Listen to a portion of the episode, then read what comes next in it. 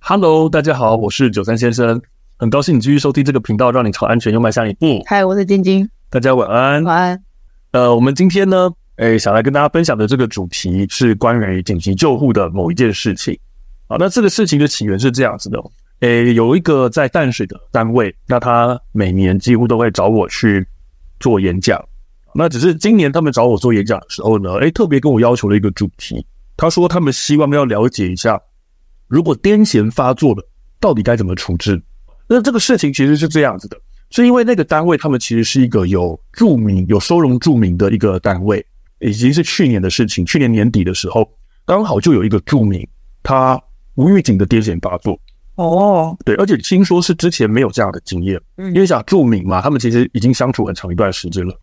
那结果呢，我后来问他们，他们是说他们当下就打一一九，然后一一九的人线上跟他们做了一些指导，所以他们也没有做一些很错误的动作，然后就是这样子安安稳稳的把事情给处理好了。哎，那我就想说，借由这个机会解释一下癫痫发作，我们应该怎么处置它？因为其实像我们讲到紧急救护，以往我们最常教的就是 CPR 加 AED，对这一定的。可是呢，有一些很简单、很简单的急救处置，我觉得是民众他在有限的器材或者有限的技术之下，诶，他其实也能够胜任的技术。对，像上次有跟大家提过了中风的简单的判断，我觉得那就是所谓民众能够处置的事情。所以我想今天呢，就来跟大家说明一下癫痫发作到底该怎么处置。然哦后这个癫痫发作这个东西有很多故事，我们两个都有经历。哦，对对对，我们之前有跟大家提过哦，就是说像火灾最常误解的观念，我就常常会第一个讲到说，就是请记得往下跑，不要往上跑。地震最常误解的观念就是发生地震时，请赶快躲，不要去开门。那要讲到救护呢，我觉得癫痫的错误观念被排前三名哦。所以呢，我们今天要来跟大家讲的有三件不要做的事情，以及五件要做的事情。首先呢，我们先来跟大家讲不需要做的事情。第一个呢，很重要的，请记得不要再去塞患者的嘴巴了。对，完全不需要担心它会咬到舌头。没错，因为我知道很多人呢会有第一个印象反应，哦，癫痫发作了，赶快塞嘴巴。啊，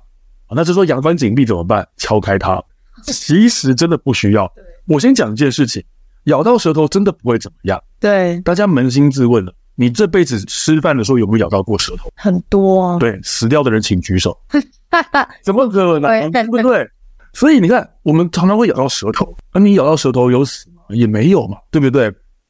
再来一件事情，我们刚才讲的牙关紧闭撬开，对不对？如果大家真的曾经看过癫痫发作的患者，你应该会发现到，他是在发作的那一瞬间就全身抽搐嘛， 嗯，然后马上就牙牙牙关紧闭了。对，他真的要咬到，在发作一瞬间就咬。是啊，你这时候再去撬开他的嘴巴，其实你对于说前面他已经发生的事情根本没任何帮助，错，你反而在撬开他的时候给他咬到自己的第二次机会。就是把它颞颌关节再做一次很严重的伤。对，甚至有时候你可能会连你自己去撬的人都受伤。对啊，我也常常跑救护遇到这种情况，癫痫发作了，这时候就旁边有会有个家属或者是民众跑过来跟我说：“哎、我也受伤了。”我说：“你哪里受伤？我手受伤。”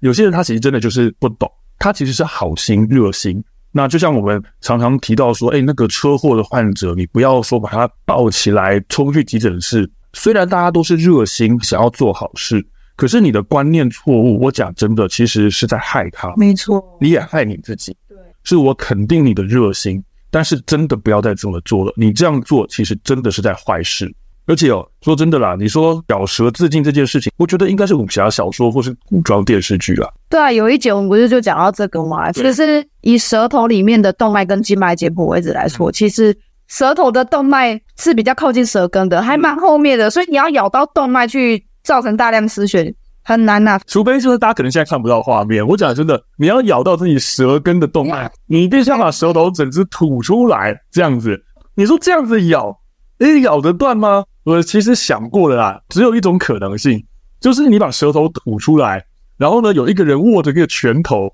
放在你的下巴附近，然后数一二三，一拳给你往上猫，你才有机会把你自己舌头像这样子咬断。所以我讲真的，我真的有看过哦，那个患者是把自己的舌头咬了半截下来的，啊。但是也没有到很后面，就是前前面的舌尖而已。嗯那他是怎么回事？他是骑脚踏车车祸，啊，真的哦对，不是癫痫，不是？所以我讲真的，你要把那个舌头啊，我们讲真的，大部分咬到你就是咬个小破洞受伤了。嗯，你咬到舌头真的能够断掉半截哦。其实大部分是像这种，我觉得意外的大冲撞才有会可能会发生，咬到舌头大量出血，哎，难度还挺高的。嗯，对啊，所以呢，那个武侠小说跟古装剧啊，啊，那个到底是怎么样咬舌自尽呢？我觉得呢，你请教我们也没有用的不。要再信那个了。总而言之，对于癫痫发作的人，你就是不要再尝试要去撬开他嘴巴。对啊，我们刚刚讲的，其实你伤害他，也伤害你自己。呃，你真的不这么做也没什么。不要觉得说好像人家发生事情，你一定要在旁边做些什么。我们之前辖区呢就有老客户，因为他可能就是有癫痫病史，常常会发作。他有一次跟我们讲说，他说他最困扰的事情是哈，他每次发作癫痫的时候呢，他就要去换一次他的假牙，哦，为什么？因为呢旁边都会有热心的人要把他的嘴巴撬开，可是因为他发作的时候咬得很紧，结果呢要撬开他嘴巴就不小心把他的牙齿给崩断掉，所以他每发作一次就花很多钱，没可怜呢。对，所以我觉得真的是还是一样，我们强调我肯定大家想要帮助人的热心，我们要帮助大家，其实你的观念、你的一些基本知识也要正确，你才有办法给予正确的帮助。错，所以我们让大家知道这些事情是真的。如果你周边有一些亲朋好友有这样子的癫痫病史，或是你哪天忽然间发现有个人这样发作了，记得你不要在嘴巴里塞东西，这才是正确的做法。而且我说真的哦，我们也我也有看过其他的案例，更严重、更严重的伤害是这样子。曾经有个案例是那个小朋友癫痫发作，那那个妈妈呢拿筷子去给他咬，结果因为癫痫发作咬合力太大，那个筷子结果被咬断，嗯，咬断结果很耶，好可怕哦！就伤害到他的喉咙，他是有癫痫病史吧？有癫痫病。有癫痫病史，然后还这样。有些听众可能会想说，有癫痫病史跟没癫痫病病史的家属差在哪？如果有癫痫病史的家属，他们就会知道说，哦，他这个就是无预警，他就是会发作。那发作当下要做什么？那个家属其实都很清楚。对如果这个孩子这个人他不是第一次癫痫发作的话，他们都会知道要怎么做。如果是第一次你不知道那就算了，嗯可是如果已经发生很多次了，然后你还要尝试去撬开嘴巴，会让人家觉得很好气又很好笑。你就是觉得你到底有没有为了你的家人而去了解更多有关于癫痫方面的知识？打个比方，我们有个朋有些朋友他他的小朋友就是有一些罕见疾病，所以他就会去了解更多关于这个疾病要怎么照顾他。对啊，甚至你遇到很多家属比我还了解，因为我在急诊其实遇到都是皮毛很浅层的嗯，东西。对我也是。对，那家属你了解比我更深更多，那我觉得这是正常的事情，对而且是应该要做的事情。没错，如果你的家人不是第一次发作，而你都不去做功课，然后还在每一次发作的时候都做出错误的事情，我就会觉得这个有点火大。对啊，而且像刚刚讲到我说咬断筷子这个案例，有些人就会想说，那我准备那种咬不断的东西嘛？对我跟你讲，别傻了。另外一个案例，他塞什么？塞毛巾，结果呢，人家因为毛巾很大一坨啊，塞住他嘴巴。那有些时候我们看过癫痫发作会呕吐，会口吐白沫，结果因为嘴巴被塞住了，呛到。所以你不要想说什么啊，我拿个替代方案啊，怎样？不要再想什么鬼替代方案了，软的也不行。不要塞就是不要塞。对啦，癫痫发作时塞嘴巴，真的造成很多很多很严重的伤害，嗯，这些都是完全没有必要的。我遇到一个，就是他也是一个小孩子，但那一年他国二，然后他那时候其实，在那一年他新诊断癫痫，可是他其实已经因为癫痫来急诊好多次了，所以我们都认识他。那他的妈妈感觉就是对癫痫完全都不了解，所以在他每一次癫痫发作之后都会来医院。那我们是跟他讲说，如果你药有正常吃的话，有癫痫发作，你让他自然发作完，就是我们都会一再跟他妈妈讲说，癫痫发作要送急诊的情况有哪些，并不是每一次癫痫发作都要来急诊，因为你如果药物有正常吃的话，你再来急诊，我们可能也没有办法再多给他抗癫痫药物，因为那个是要维持血中浓度的这样子。但是他妈妈就是好，也不做功课，也不相信你们讲的也，不相信我们讲的。那来的时候，小孩子都清醒了，那小孩子就是嘴角都会有一些受伤啊，然后或者是肩膀有一些扭伤啊。妈妈就会说他有敲开他嘴巴，那每次我跟他讲说你干嘛每次讲都不听，他妈妈就会不讲话，然后直到有一次小孩子送来的时候，他的那个颞颌关节就脱臼了，下巴哦，就是下巴掉，合不起来。嗯反正他来的时候已经醒了，他就很生气，就跟他妈妈吵架。然后妈妈也很生气，我我又不是故意害你的，然后你还跟我生气什么的。反正小孩子情绪就是非常激动，我就把他妈妈请嗯出去这样子。因为其实他在下巴还没合起来的时候就开始在吵架了，所以我也听不懂他们到底在吵什么。我只听到他妈妈讲说：“我又不是故意的，我是为你好，什么什么之类的啦。”嗯，下班想好了，他们要回家，我才听到就是我们同事讲说，原来是因为他妈妈就是徒手把他嘴巴嘴巴半掰开，结果就是把下巴拆掉。对就真的拆掉嗯了，然后他小孩子很生气，为什么要对他这样子？坦白说，我是真的觉得很值得生气。对啊呀、对，因为我们还是再次强调哦，你一开始不知道，那我们可以教大家。但是今天的情况是，他来过急诊很多次，你对们也教了他们很多次，但是他不听，他不听劝，他不相信你们专业人员的讲法。那我觉得这种人呢，就是不受教。对啊，因为小孩子已经受教了，因为他来那么多次，他也听了很多次。对其实小孩子国中了，他都知道。因为我觉得有时候你说有些人他可能就是一些比较没有吸收知识的管道，嗯或者他真的就是哎不懂也不晓得查书，嗯，但问题是，今天是我们已经主动告诉你了，对然后你还不听，那我真的觉得这个真的非常值得生气。嗯，然后你说为你好没有错，我知道，不要老是用我为你好这件事情，对然后去和你自己的错误行为。如果你真的是为他好，你就应该要为这个疾病去多做很多功课，然后了解这样的疾病在发生的当下该做什么。嗯，它为什么会发生？那有什么东西可以防止它发生几率变高对？我觉得这才是你应该要做的啥，对大家好的事这些事情。对啊，对呃不是去听一些奇奇怪怪、莫名其妙的偏方，就像上次我们讲中风那个事情一样。对啊，对，就是你听一些乱七八糟、来路不明的偏方，然后用在你自己家人身上，我都会很怀疑你是认真的吗？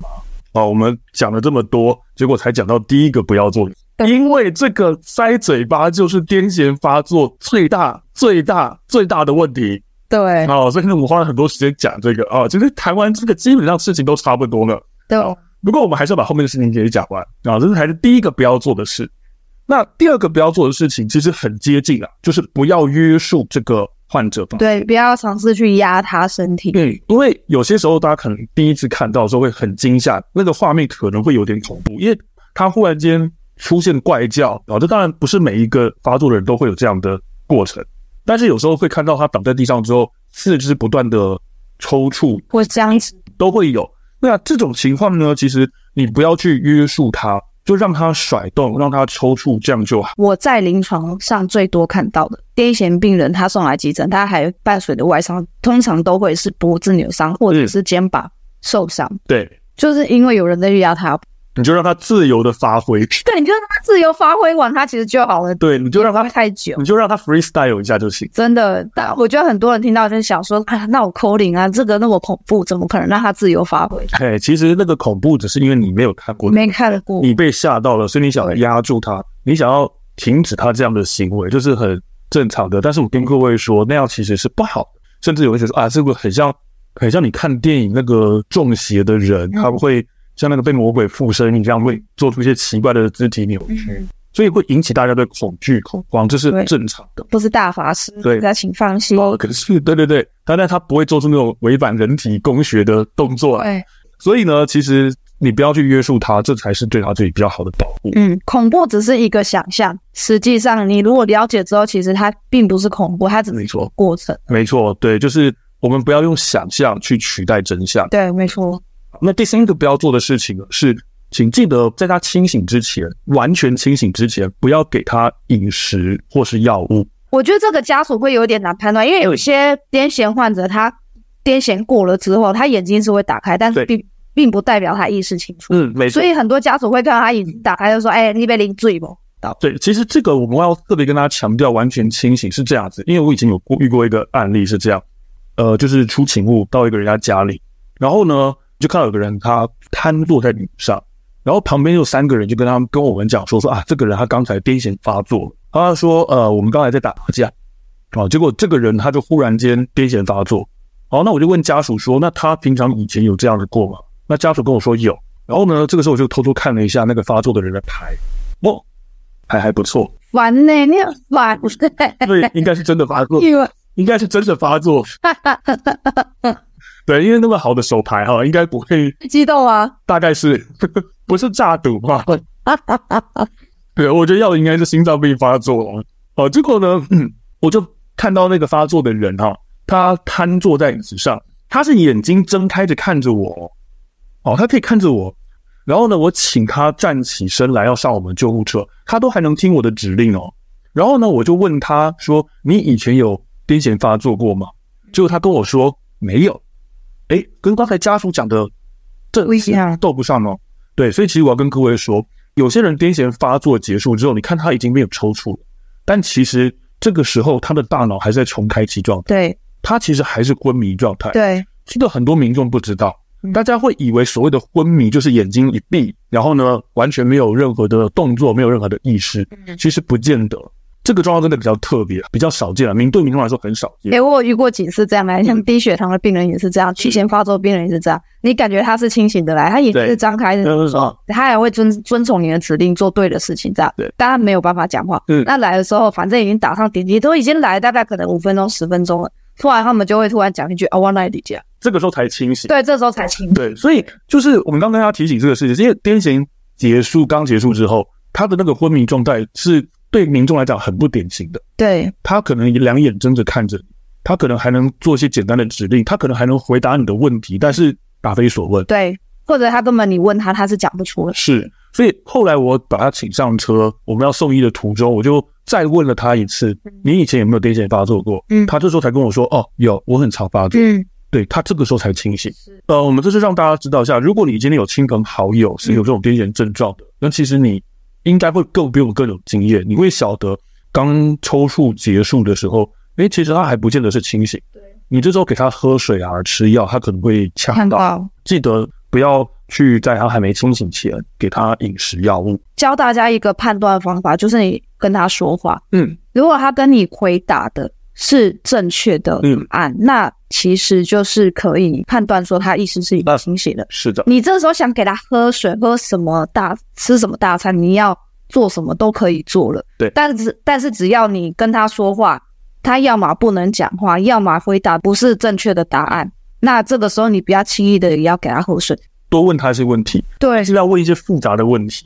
好，问的越多，他就越容易露出马脚，露出破绽。 对对，比如呃说你可以问他，就是你手机号码几号，对啊，定记得。因为例如像我刚才问的那个问题，我说你以前有没有癫痫病史？他跟我回答没有。哎对如，果我没有事前跟那个家属对过证词的话，我我会就上当了。对我会以为他清醒的。对，所以你可能像尽量不要问这种我们讲的叫 yes no 问句，就是是非题的问句。封闭式的问对，对对，让他能够自己讲出来讲话就是对尽量采开放式问答。没错没错，你会比较好判断。对，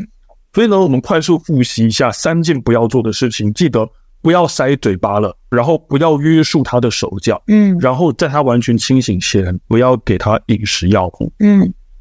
那接下来呢，有五件要做的事情。嗯哦，因为刚刚听起来，哎，不要塞嘴巴，又不要约束，好像我们什么事都不用做，对不对？不见得啦，我们有五个要做的事情。嗯，首先，第一个事情，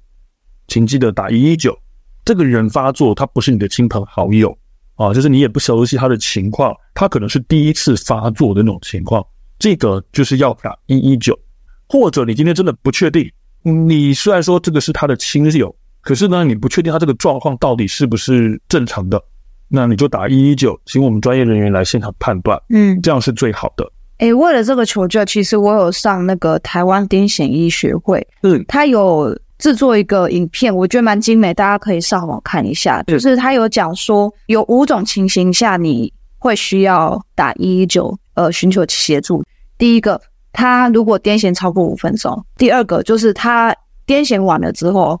又马上再发作，那就还是要打一一九。第三个就是，你如果都清楚他癫痫完之后没多久，他就会醒过来。可是，在时间到的时候，他还是叫不醒。嗯那其实这个时候你也要打一一九。嗯嗯好，是不同于平常的状况就要打一一九。那再来就是他身体有受伤，是，那当然还是要打一一九。就是再来就是如果说他癫痫完之后意识不清，又加上呼吸很困难，然后脸部有发干的情形，还是要叫一一九。嗯，哦，就是有这五种。持续时间五分钟，反复发作，你们警都还没醒，对，然后有受伤，对或者是有持续出现呼吸困难的症状，对那这个时候呢，就是你一定要打一一九的情。对，好，那当然，假设今天这个人他是第一次发作，或是你是陌生人，嗯你第一次看他发作，你真的不确定的话，那就是打一一九。嗯那第二个事情呢，他倒地之后，我们不要约束他，让他自己抽搐。那这时候呢，旁边可能会有些杂物，例如说在家里，你把家里的这些杂物、危险物品移开，对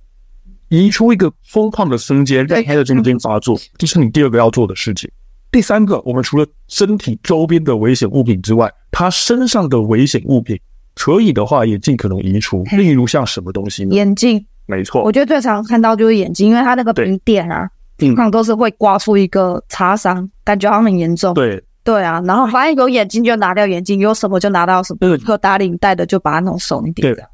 通常我觉得最容易移除也最容易危险的就是眼镜。对那其他你说像领带、项链、耳环，那嗯可能很难移除，或者是说你没办法完全移除。就像你讲的，我把它弄松一点，对尽可能做，但是呢，还是记得我们最初的前提，你不要去约束他。真的你做不到，那就不用勉强。嗯那第四个事情呢，哎，其实也呼应刚才讲到的，我们说发作时间持续五分钟，它就是个严重的状况。所以呢，请记得它开始发作的时候，你要记录时间，没错，这个很重要很。重要。为什么？我跟大家讲，我以前在当消防队的时候，我有很多这样的经验。嗯我们到达现场的时候，绝大多数是已经发作结束的。嗯就像我刚刚看到打麻将那个人一样。但是我偶尔偶尔会遇到这种情形，是到达现场他还在发作。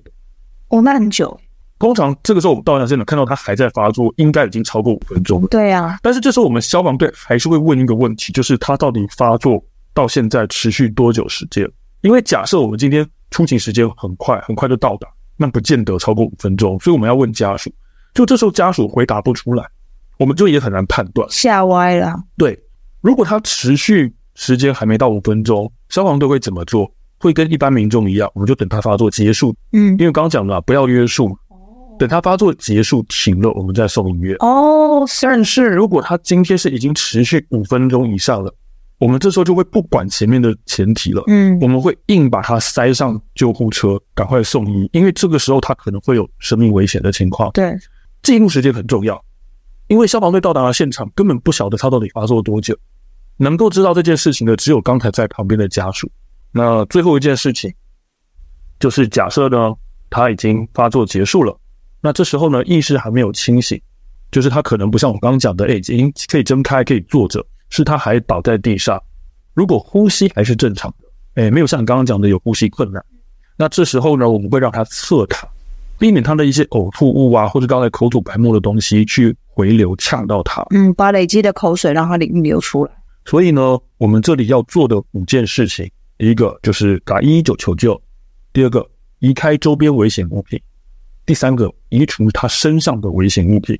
第四个记录他持续发作的时间，嗯以及第五个，如果他已经发作结束但是没有意识的话，让他侧躺把呕吐物给排除掉。对，所以呢，这是我们今天跟大家讲关于癫痫发作三件不要做的事情跟五件要做的事情。那尤其第一件不要做的那个，不要塞嘴巴，真的很重要，也是大家常常会误解的事情。对啊，那希望呢，真的让大家能够多多去分享这样的正确观念。真的塞嘴巴，它害人害己。呃，我想呢，我们今天就是跟大家分享这样子的简单处置跟概念。